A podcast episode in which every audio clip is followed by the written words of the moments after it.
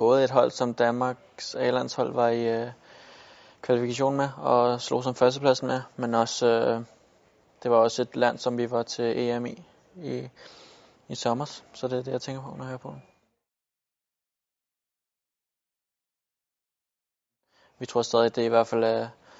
er det andet bedste hold i puljen efter os, så øh, jeg er sikker på, at det bliver en svær kamp, og vi skal, ja, vi skal være klar, hvis vi skal have en sejr med for Polen.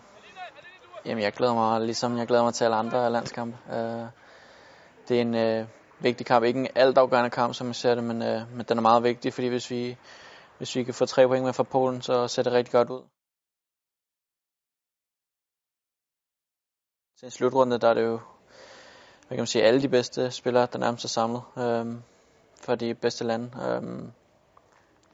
så jo, det, det lærte mig, at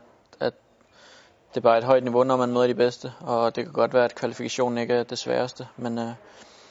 men vi er nødt til at øve os i øh, og spille godt sammen, og, og nødt til at være, at vi er blevet bevidste om, at det ikke er nok bare at vinde kvalifikationen. Øh, selvfølgelig er det dejligt at være med til EM, men det skulle også helst være sådan, at man havde noget at, at gøre til et EM, og ikke bare være tilfreds med at være med.